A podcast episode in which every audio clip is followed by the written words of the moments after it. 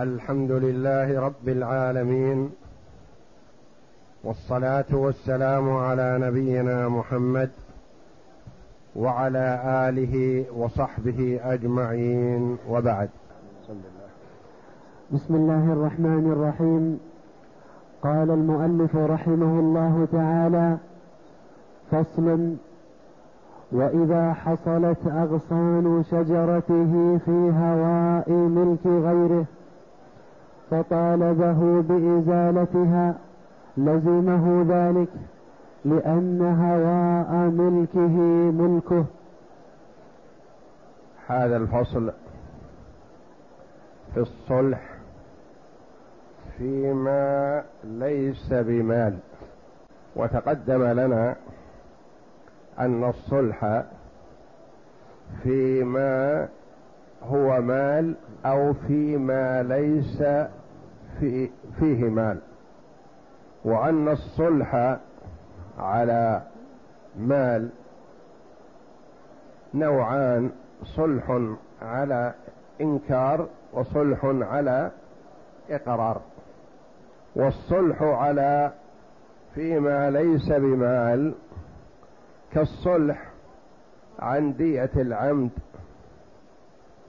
والصلح على أمور كثيرة عرف بعضها فيما سبق، وسنعرف بعضها فيما سيأتي بالاستقراء إن شاء الله.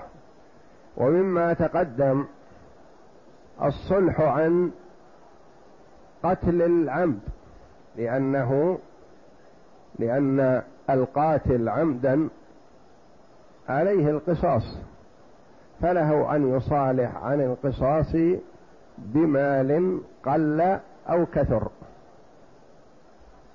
والصلح على إجراء مائه في أرض غيره، أو إجراء ماء سطحه على سطح غيره، أو اتخاذ ما يملكه طريقا ونحو ذلك، أو فتح باب في طريق مملوك للغير ونحو ذلك، أو وضع ساباط أو دكة أو روشا على الشارع العام أو على سوق غير نافذ مملوك. كل هذه تعتبر صلح على منافع. وهنا يقول المؤلف رحمه الله تعالى: فصل: وإذا حصلت أغصان شجرته في هواء ملك غيره. شجرة المرء في داره أو في بستانه، وتدلت أغصانها على دار جاره أو على مزرعة جاره أو على أي نوع من أنواع ملك جاره، فطالب صاحب الدار أو المزرعة صاحب الشجرة بكف أغصانه عن هواء ملكه، فيجب على صاحب الشجرة أن يكف الأغصان، لأنها قد تؤذي وقد تمنع الظل عنه، وقد تمنع الهوى، وقد تمنع نمو زرعه الذي تحتها، فيقول: أزل عني أغصان شجرتك، يلزم صاحب الشجرة إزالة هذه الأغصان حتى لا تؤذي جاره. وإذا حصلت أغصان شجرته في هواء ملك غيره، في الهواء يعني ما حصلت في القرار، إنها مرتفعة وهي في قرارة ملكه هو، لكن بعدما ارتفعت تفرعت واتسعت فغطت على هوى وعلى ملك جاره، فطالبه بإزالتها لزمه ذلك. لا يقول هذه شجرة نبتت وهذا وضعها تنتشر، لا، يلزمك أن تزيل عن جارك ما يؤذيه، لأن هواء ملكه ملكه، لأن الهوى هواء الملك ملك للرجل، ولا يقول هذه مستقرة في داري وإنما أغصانها مرتفعة ومتدلية عليك فهي لا تأخذ شيئا من قرارة ملكك. الهوى تبع للقرار. فإن لم يزله فلمالك الأرض إزالتها بالقطع وغيره. فإن لم يزلها قال له يا أخي أزل أغصان الشجرة عني، آذتني، فيلزم أن يزيلها. ما أزالها من حق صاحب الهوى أن يقطع هذه الأغصان أو يكفها بالشيء الذي يراه مناسبا يسلم من أذى، إما أن يكفها إن كان ممكن كفها أو يقطعها لأنها في ملكه ولا يرغب بقاءها في ملكه. نعم. كما لو دخلت بهيمة جاره داره ملك إخراجها.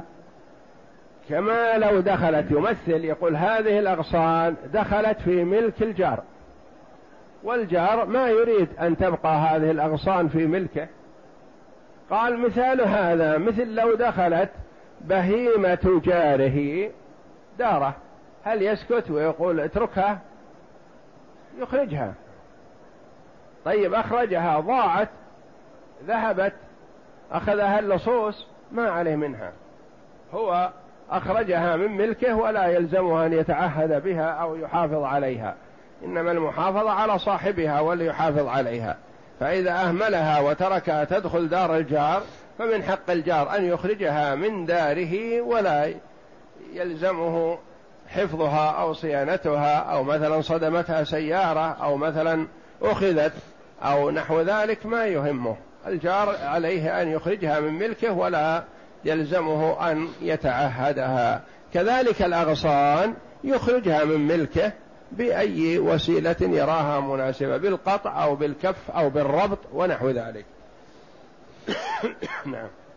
فإن صالحه على تركها بعوض جاز عند ابن حامد وابن عقيل، لأن الجهالة هاهنا لا تمنع التسليم، فلم تمنع الصحة كالصلح على المواريث الدارسة. فإن صالحه على تركها قال يا أخي اترك هذه الأغصان، لأنها نوع هذا الشجر إذا كف أو قطعت أغصانه تأثرت وقلت ثمرة الشجرة، لكن اتركها وأنا أصالحك عليها، أعطيك في السنة 100 ريال وخلى الأغصان في سبيلها، أعطيك في السنة كذا قل أو كثر، أعطيك عن هذه الأغصان مبلغ كذا مقطوع، تستمر ما دامت هذه الأغصان موجودة، خذ 1000 ريال وتستمر هذه الأغصان. صح عند ابن حامد من أئمة الحنابلة وابن عقيل. اعترض لهم معترض قال هذه الأغصان فيها جهالة، الأغصان الآن 3 4 وبعد شهر أو 5 أشهر تكون 20 30. الأغصان هذه الآن أعواد ضعيفة قليلة، بعد شهر أو بعد سنة تكون متينة وخشب. هذه الأغصان الآن قليلة ضعيفة، مثلا بعد فترة تكون ثقيلة وقوية. هذه الأغصان الآن ما تمنع الشمس والهواء، بعد فترة ستمنع الشمس والهواء عن ما تحتها، هذا في جهالة. قال ابن حامد وابن عقيل الجهالة في مثل هذا مغتفرة، الجهالة في مثل هذه الأمور مغتفرة، وكثير من الأمور التي الناس في حاجة وضرورة إليها تغتفر فيها الجهالة، تغتفر فيها الجهالة. مثل لو باع دار أساسها مجهول، ما يدرى هو حجر هو اسمنت هو طين ولبن هو بلوك، ما يدرى، لأن كلا الاثنين ما يدرون عن الأساس. قالوا هذا مغتفر لأن المقصود ما فوق. فبعض الجهالات البسيطة تغتفر في لتيسير أمور المسلمين، لأنه قلنا لا تغتفر الجهالة مطلقة، قلنا إذا أراد أن يبيع دار لابد أن يحفر أساستها إلى الأرض إلى آخرها ويطلع المشتري على الأساس، وهذا فيه ضرر على الطرفين، على البائع والمشتري، الحفر هذا. كذلك هذا الضرر مغتفر لأن الناس في حاجة إلى إطلاق أشجارهم كذا، وقد يكون فيه ضرر لكنه متحمل. وغالبا الاثنان يعرفان نمو هذه الأشجار وامتدادها، فلم تمنع الصحة كالصلح على المواريث. مواريث مندرسة ولا يدرون عنها، قال يا أخي نبي نصلح وإياك على كذا، فصلحوا على مبلغ من المال على أساس أنهم لا يدرون عن هذه المواريث.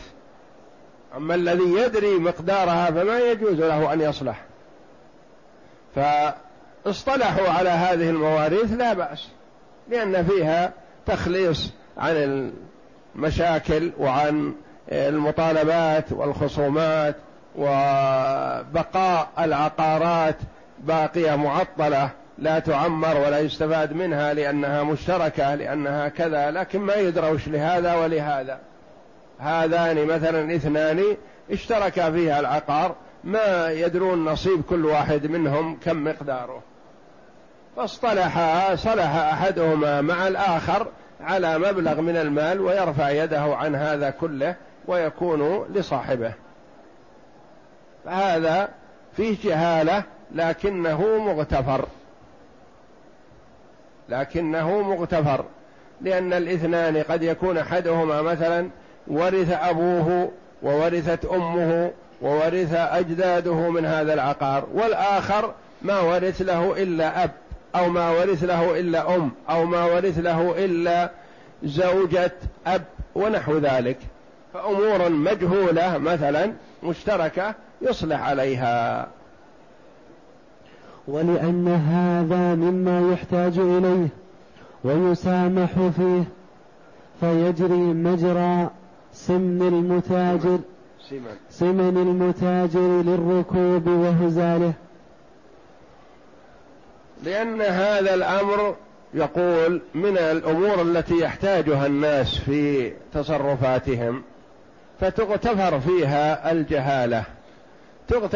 الجهالة، مثل هزال وسمن المستأجر أو المستأجر للركوب.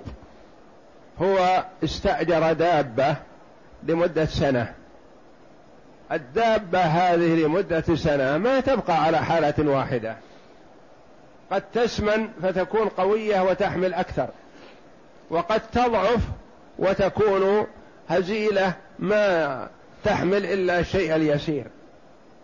وكذلك المستأجر للركوب نفسه، استأجر مثلا الرجل هذه الدابة ليركبها إلى بيت الله الحرام، ركوبه إلى بيت الله الحرام مثلا يستغرق 3 أشهر 4 أشهر مثلا، الدابة خلال 4 أشهر، الراكب نفسه خلال 4 أشهر، وقد يشب ويزيد ويثقل على الدابة، وقد ينحل ويضعف جسمه فيكون خفيف على الدابة، فهذا في شيء من الجهالة، لكن هذه الجهالة مغتفرة لحاجة الناس إلى ذلك. نعم. وقال القاضي: يصح في اليابس المعتمد على حائط ولا يصح في الرطب لأنه يزيد ويتغير. القاضي أبو يعلى يعارض ابن حامد وابن عقيل، يقول يصح في اليابس، في الغرسانة اليابسة المعتمدة على جدار الجار يصح أن يصلح عليها، ولا يصلح على الأغصان الرطبة. لما يرحمك الله؟ قال لأن الأغصان الرطبة تزيد وتنمو وتنقص وكذا، اليابس يابس مستقر على ما كان عليه، فيجوز الاتفاق والصلح على الأغصان اليابسة ولا يجوز على الأغصان الرطبة. نعم. ولا في غير المعتمد لأنه لا قرار له. وقال القاضي: يصح باليابس المعتمد على حائط ولا يصح في الرطب لأنه يزيد ويتغير. ولا في غير المعتمد، يقول ما يجوز الصلح على أغصان متدلية ما هي معتمدة على جدار، المعتمدة على جدار الجار من حقه أن يصلح عليها، لكن أغصان متدلية غير معتمدة لا، يقول لأن هذه بالهواء، والهواء ما من حق صاحب الهواء أن يؤجر هواء داره ونحو ذلك. خلاف بينهم رحمهم الله. نعم. وقال أبو الخطاب: لا يصح في الجميع لأن الرطب يزيد ويتغير واليابس ينقص ويذهب. وقال أبو الخطاب من أئمة الحنابلة وهو الرابع في الخلاف هذا، قال لا يصح لا في الرطب ولا في اليابس لأن في جهالة. لما يرحمك الله؟ قال لأن الرطب يزيد فلا يصح الصلح عليه، واليابس قال اليابس ينقص، اليابس الآن يابس مثلا وهو وزنه كذا، فبعد فترة يخف، كل ما كثرت يبوسته خف وقل، فلا يصح لا في الرطب ولا في اليابس من الأغصان. نعم.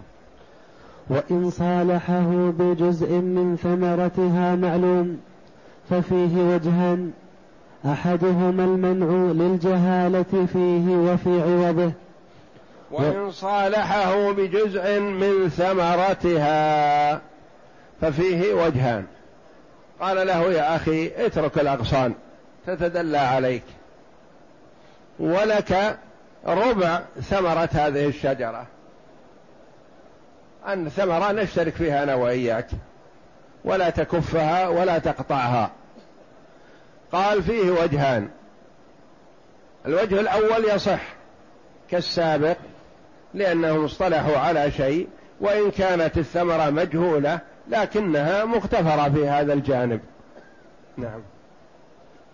والثاني يجوز لأن هذا يكثر في الأملاك المتجاورة. الوجه الأول المنع، والثاني الوجه الثاني الجواز. نعم. لأن هذا يكثر في الأملاك المتجاورة وفي القطع إتلاف وإضرار، فدعت الحاجة إلى الصلح بجزء من الثمرة لأنه أسهل. الوجه الثاني الجواز، قال لما؟ قال لأن هذا يكثر بين أملاك الجيران، قد تكون الشجرة في ملك صاحبها في حوشه، ثم إذا ارتفعت انتشرت أغصانها على أملاك جيرانه، فهم في حاجة إما قطع وإما صلح، والقطع إتلاف لا فائدة فيه، القطع ما يستفيد منه أحد وضرر على المالك، وقد تتضرر الشجرة نفسها، وإنما يقال يصطلحون عليها بجزء من ثمرتها، فإذا كانت في وسط ملكه وامتدت أغصانها إلى أملاك 2 أو 3 من الجيران مثلا لكبرها، يقول دعوها في هواء أملاككم، وإذا أثمرت تكون الثمرة بيننا، نقتسمها نحن الأربعة مثلا، المالك والجيران الثلاثة يستفيدون من هذا وتبقى. قال المعترض الثمرة مجهولة، نقول يغتفر هذه الجهالة، تغتفر لأجل مصلحة الجميع، لأن الكل مستفيد، ومن القطع ضرر على المالك، وقد لا يستفيد الجار من قطع أغصان شجرة جاره لأنه غير مستفيد من حوشه وهواء حوشه، أو ربما يكون مستفيد من ظلها لكنه لا يريد من جاره أن ينتفع بهواه فيحاول قطعها. فإذا اصطلحوا على شيء معين من ثمرتها، مثلا يكون للمالك النصف والجيران الآخرين النصف، أو له الثلثان ولهم الثلث حسب ما يتفقون عليه. ولو امتدت عروق شجرة حتى أثرت في بناء غيره أو بئره فعليه إزالته، لأن قرار ملك الإنسان ملكه فهو كهوائه. ولو امتدت عروق شجرة إلى ملك الغير أو بئره فطالب مالك القرار بإزالة هذه العروق لزمه ذلك.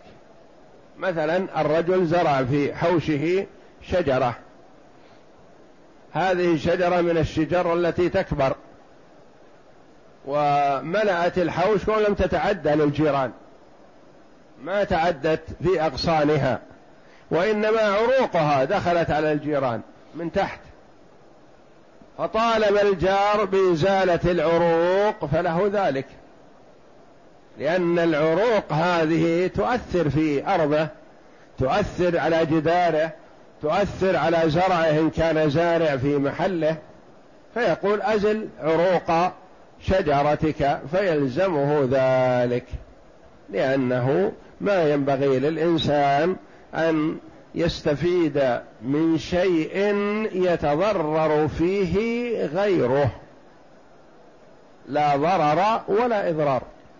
ما يجوز للإنسان الانتفاع بملكه بشيء يضر بالغير،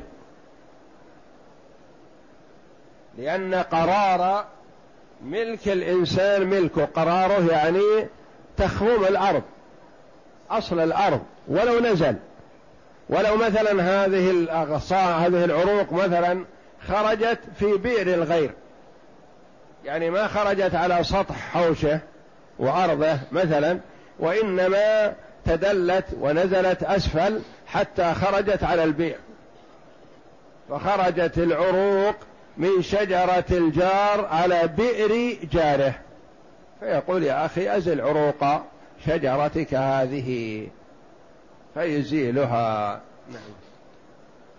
ولو مال حائطه إلى ملك جاره أو طريق لزمه إزالته. ولو مال حائطه إلى ملك جاره أو طريق لزمه إزالته. الجاران بينهما جدار بناه أحدهما، هذا الجدار صار فيه ميلان على ملك الجار الآخر، قال يا أخي جدارك مايل على ملكي ويخشى أن يسقط فيؤثر علي، وحتى لو لم يسقط، لو وضعت له أعمدة وأشياء تمنعه ما أريد يكون في ملكي، جدارك مايل على ملكي الآن فأزله فيلزمه إزالته. ما يجوز دعه، يقول دعه لأنه ما أخذ من قرار أرضك شيء، وإنما هو بطبيعته كذا مايل، وبعدين نحط له أعمدة تمنعه من السقوط، يقول لا أريد أن تزيله، لزمه إزالته.